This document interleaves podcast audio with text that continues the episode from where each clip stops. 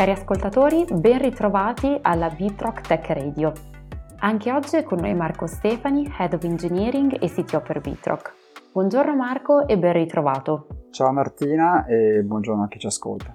Dunque, oggi continuiamo con un tema che già abbiamo avuto modo di toccare nel corso dell'ultima puntata, ovvero Kafka, piattaforma per il data streaming distribuita che permette di pubblicare, sottoscrivere, archiviare ed elaborare flussi di record in tempo reale. Marco, la prima domanda che ti voglio porre in questa breve intervista è questa.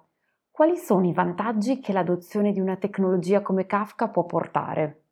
Prima di tutto fammi fare una premessa ovvia ma doverosa. Kafka non è la soluzione per qualunque architettura software. È uno strumento progettato per risolvere alcuni specifici casi d'uso ed è su questi che va applicato.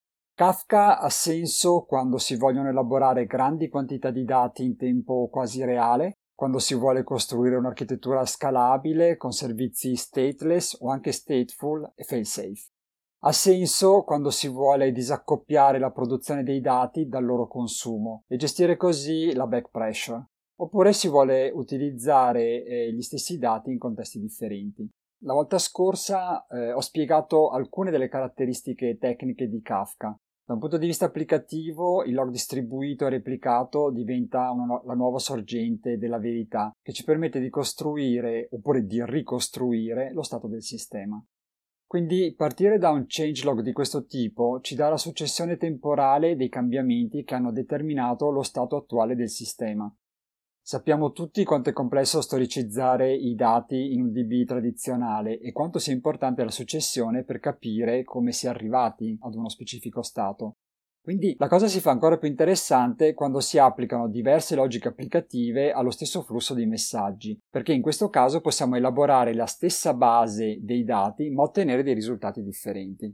Perfetto. E in quali contesti, Marco, questo può diventare utile? Beh, questo diventa utile in parecchi contesti dalla correzione di errori applicativi al miglioramento della logica, alla creazione di nuovi casi d'uso, ehm, avere la storia degli eventi accaduti nell'organizzazione ci darà una flessibilità che altrimenti sarebbe difficile da raggiungere. La possibilità di usare i dati in un qualunque momento a partire da un punto arbitrario della storia diventa la chiave per un'architettura applicativa che è veramente flessibile ed estendibile la definizione e la gestione delle strutture dati eh, cambiano radicalmente e questo all'inizio richiede uno sforzo progettuale non banale. Ma una volta capito il nuovo paradigma, il sistema diventa allo stesso tempo più chiaro e anche più flessibile.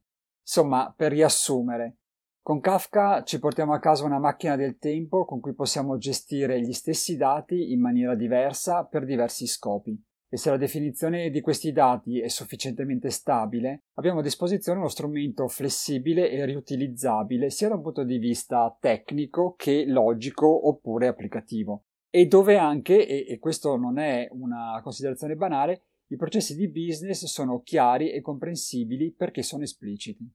Perfetto, ringrazio Marco Stefani per aver partecipato all'intervista di oggi e per averci aiutato ad entrare sempre di più all'interno del mondo di Kafka. Grazie Marco. Grazie Martina e grazie a chi ha ancora la pazienza di ascoltarci. Invito tutti a rimanere sintonizzati perché ci aspetta l'ultimo, perlomeno ad ora, episodio della serie Software Engineering all'interno della Bitrock Tech Radio. Grazie per averci ascoltato finora e una buona giornata a tutti.